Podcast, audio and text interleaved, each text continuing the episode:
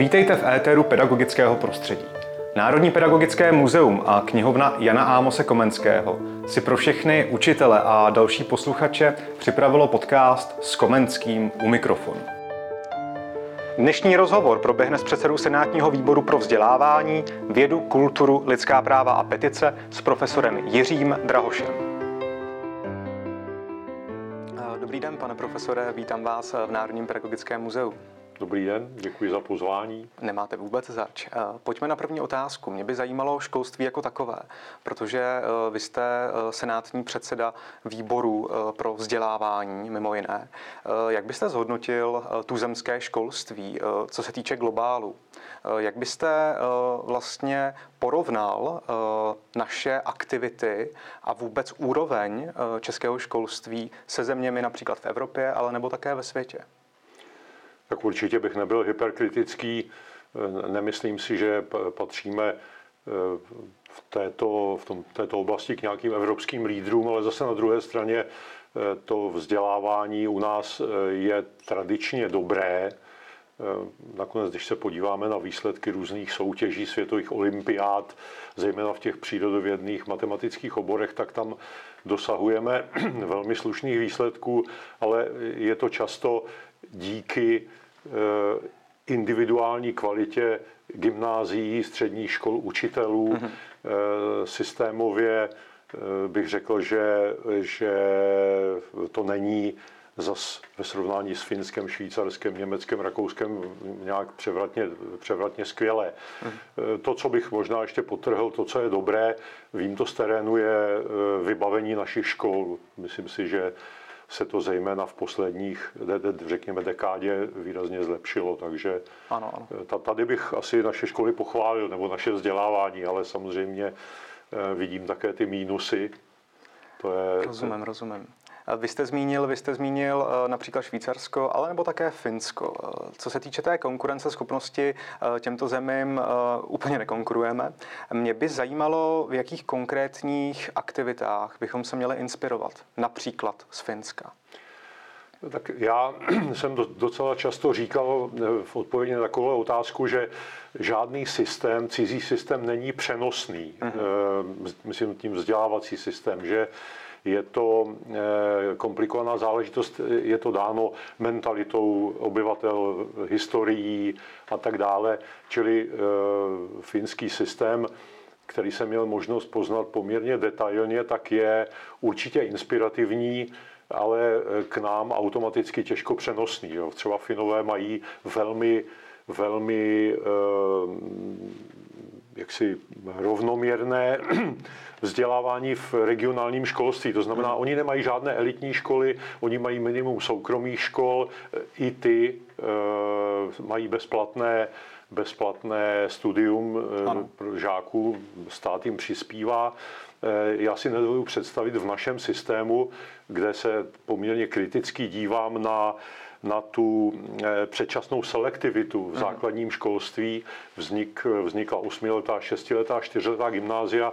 To není nic proti, ale myslím, že ta, eh, ta myšlenka byla míněna trochu jinak, ne že 25% dětí jako v Praze půjde na osmiletá gymnázia. Takže ve Finsku je zajímavé, že tam je to školství velmi rovnostářské mhm. a eh, nakonec funguje i v těch testech mezinárodních, třeba PISA a tak dále, se ti Finové e, umístují poměrně e, dobře. Řekněme, mhm, většinou mhm. jsou mezi prvními pěti. Takže určitě bych se díval, pokud je o Finy, na to, jak eliminovat rostou, u nás rostoucí míru Eh, rostoucí míru nerovnosti ve vzdělávání. To, to ve Finsku třeba není. Mm-hmm.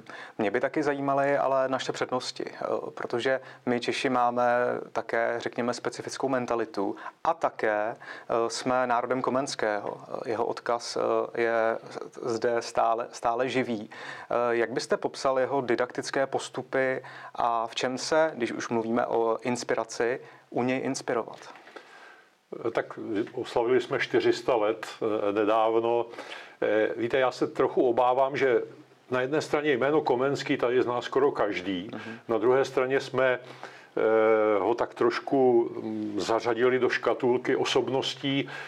Známe většinou výraz škola hrou nebo něco takového, ale detailní znalost komenského didaktických metod u nás asi taky není nějaká skvělá.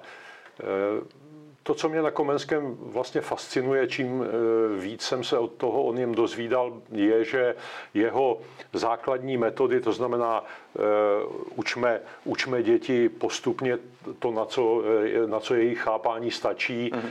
rozdělení do tříd. Řada, vlastně řekl bych, že západní, západní školství stojí na metodách Komenského v těch základních stupních. Takže to, je, to považuji za něco, co nedocenujeme.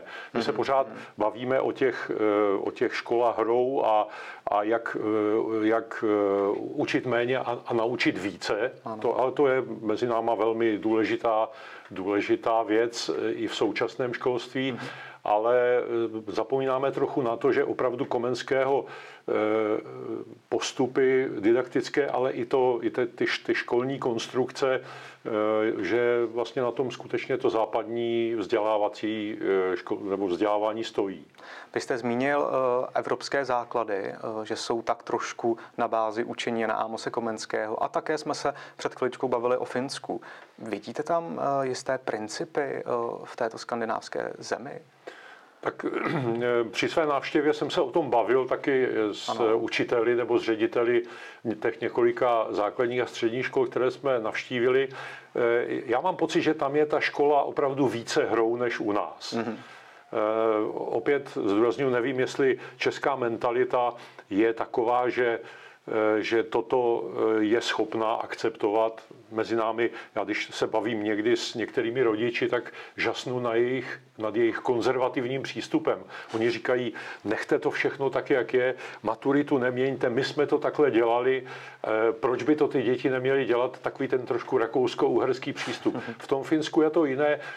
Mě třeba fascinovalo, že takhle, oni tam začínají, myslím, do základní školy chodit od sedmi let mají velmi dobré předškolní vzdělávání, ale říkali mi ti učitele, že e, cílem předškolního vzdělávání ani zásahu rodičů v tomto věku není naučit děti číst a počítat. Mm. Že prostě oni e, vycházejí z toho, že to dítě se to ve škole všechno naučí, čili takové ta, ta snaha, aby Pepíček nebo Mařenka už při, v první třídě uměla malou násobilku a, mm. a, a všechno z první a druhé třídy znala, to třeba v tom Finsku není.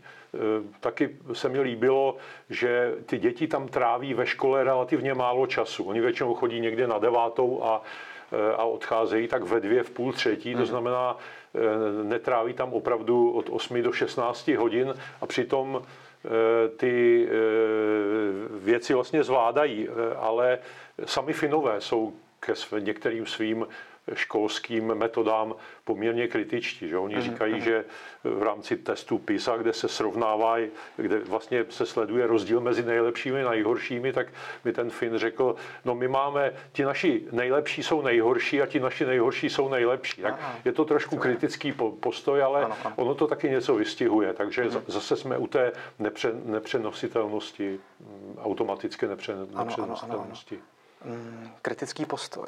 Kritický postoj, to mě evokuje otázku, eh, když se bavíme o té kritice mm, jako takové. Vlastně vy jste v nějakém projevu eh, řekl, že byste byl pro, a aby minimálně na prvním stupni základních škol se spíše hodnotilo slovně aby tam byly určité souvislosti eh, vlastně ohledně, ohledně toho výkonu žáka v dané třídě. V čem, byl, v čem by to bylo hlavně hodnotnější a zeptám se, mm, je na to naše společnost s naší mentalitou připravena? Když to vezmu odzadu, myslím si, že ne. Já už jsem tady zmínil eh, určitou konzervativnost našich rodičů, hmm. některých, teda hmm. ne všech. Mimochodem ve Finsku na prvním stupni do šesté třídy nemají žádné sumativní hodnocení, myslím známkování. Hmm. Oni mají jenom to formativní, eh, které samozřejmě je pro děti daleko lepší, protože ono se snaží zařadit každého eh, jednotlivého žáka do určitých souvislostí, eh, podtrhnout jeho kvality. Eh, samozřejmě nejsme všichni stejní, takže tam, kde to tomu žákovi zrovna nejde, tam ho spíš povzbudit. Čili to, to slovní nebo formativní hodnocení na prvním stupni Finové ukazují, že skutečně je daleko důležitější než to známkování. Ale znovu když mi eh, jedna paní na Facebooku napsala, eh, proč tak propaguju slovní hodnocení, ho přece děláme, protože když má někdo na vysvědčení známku velmi dobrý, tak, nebo dobrý, tak eh, to je slovní hodnocení. Ona to myslela úplně vážně, takže Aha. to mě docela pobavilo. Ale Eh, ještě jednu poznámku, to formativní hodnocení skutečně není tak jednoduché. To není jenom o tom, že učitel napíše, že Pepíček eh, pokulhává v matematice, ano. Eh, zkuste s ním to doma něco udělat. To formativní hodnocení je trochu komplexnější a i učitelé by se ho měli postupně naučit. Ale vy jste to nakousl, ta naše společnost, myslím, je v tomhle poměrně konzervativní a na známky nedá dopustit. No, buďme trochu idealističtí, protože eh, naděje tady je. Já tomu osobně věřím. Každopádně mm, to trošku souvisí s dotazem eh, role žák a role učitele. Eh, Mně napadla v této souvislosti taky jedna věc. Zda by i ten žák se nemohl hodnotit sám, protože tím způsobem by za mě mohl vyvíjet tak trošku kritické eh, myšlení a v podstatě, v podstatě nějak anali, eh, analyticky přemýšlet nad svým jednáním a nad svým zápalem eh, do učiva. Myslíte si, že je to reálné také, aby, aby žák vyloženě hodnotil sám sebe?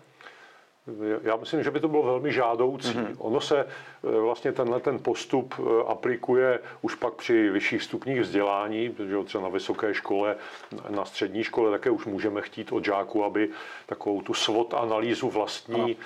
E, provedli docela kvalifikovaně.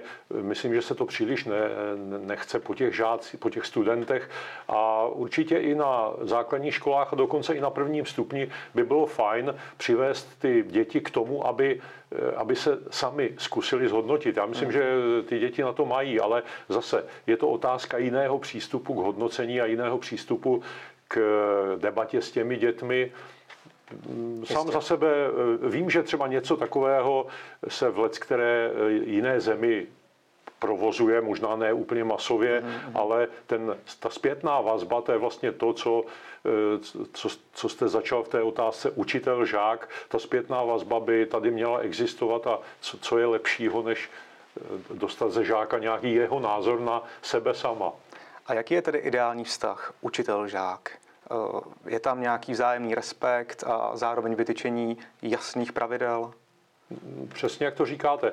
Ten vztah by měl být přátelský. Jo, já, tak já jsem zažil eh, v dobách těch na, na základní škole v 50. letech a potom velmi odlišné přístupy. Tehdy u, učitelé byli taky velmi rozdílní, ono nakonec je, je to pořád i dnes, takže zažil jsem autoritativní učitele, kteří nepřipouštěli naprosto žádnou diskusi, mm-hmm. utřeli vás nebo setřeli vás, když jste chtěl cokoliv mm podotknout v tomto smyslu. Byli zase ti, kteří byli velmi přátelští a musím říct, že vlastně takový nás nejvíc naučili a takové si pamatuju dodnes. Ale mm-hmm.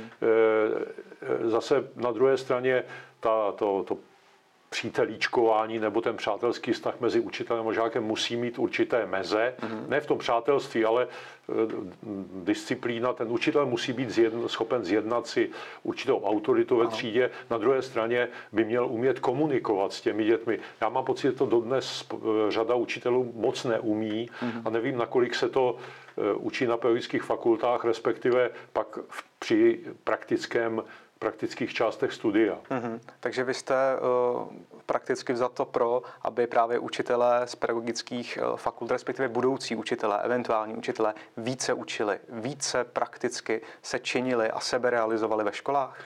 No, je to otázka trochu komplikovanější. Já mám pocit, že my s tou praxí asi desetiprocentní, teď mluvím o studentech pedagogických fakult, mm-hmm. že asi 10% toho studia věnují praxi.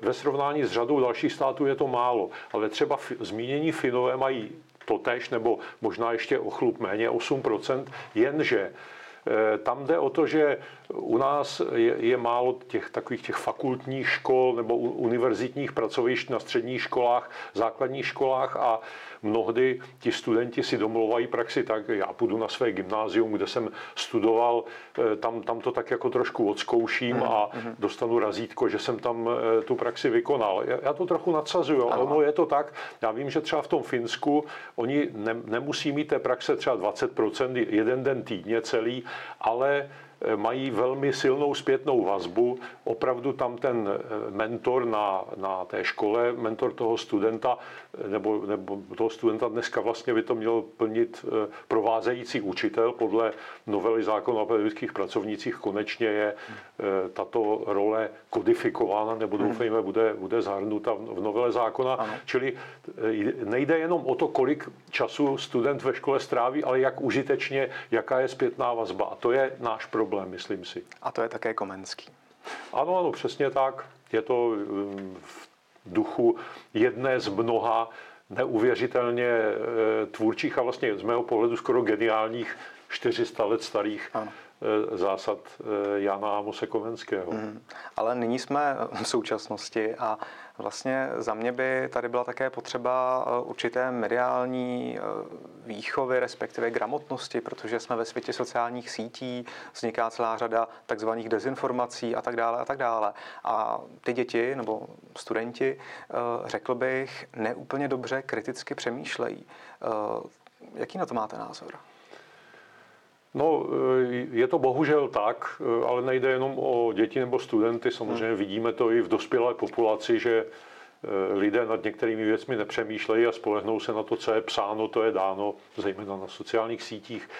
Ono to, víte, ono to možná souvisí s tím, že celý ten náš systém základního a středního školství je až nezdravě cílen k tomu, k tomu konci. To znamená hmm. na střední škole e, maturita. Jo, a, a vlastně spousta věcí se přizpůsobuje, zejména v posledním ročníku studia, ale nejenom e, tomu, že, že studenti budou muset složit maturitu. Hmm. V maturitě se nevyskytují žádné otázky kolem fake news a, a e, mediální gramotnosti a, a třeba i té finanční gramotnosti. Takže i to mě přesvědčuje, nebo už dávno přesvědčilo o tom, že je třeba systém eh, maturity anebo závěrečných zkoušek obecně eh, změnit, protože není smyslem učit se na závěrečné zkoušky, ale učit se, a zase Komenský, abychom se to naučili, eh, učit se dokonce méně, znát více a v souvislostech. Takže já bych byl skeptický k předmětům typu mediální výchova k jednotlivým předmětům třeba v rámci základní školy. Ale učitelé mají bez problému tu možnost a řada z nich to využívá, aby mhm. děti informovali o souvislostech, o tom, co se děje. Na druhé straně jsou učitelé, a vím to eh, z dosahu vlastní rodiny, vnuků a jejich spolužáků, že jsou třeba někteří učitelé, kteří se otočí Eh, zády a ať si děti říkají o válce na Ukrajině, co chtějí, oni se do toho nechtějí v žádném případě míchat, takže mm-hmm. taky to není mm-hmm. dobrý přístup. Vy jste mm, v minulých dnech eh, odmítl eh, lukrativní post ministra školství. Sdělil jste médiím, že by na to měli jít již mladší, byť jste eh, v duševní i fyzické eh, formě. Eh, vlastně z tohoto postu, z této funkce byste měl na tyto věci, o kterých se bavíme, značný vliv. Vy jste ovšem, vy jste ovšem předseda Senátního výboru pro vzdělávání, vědu, kulturu, lidská práva a petice. Eh, zde v Senátu eh, blízko Národního pedagogického muzea. Co z této funkce eh, vlastně konkrétně děláte pro školství, pro české školství?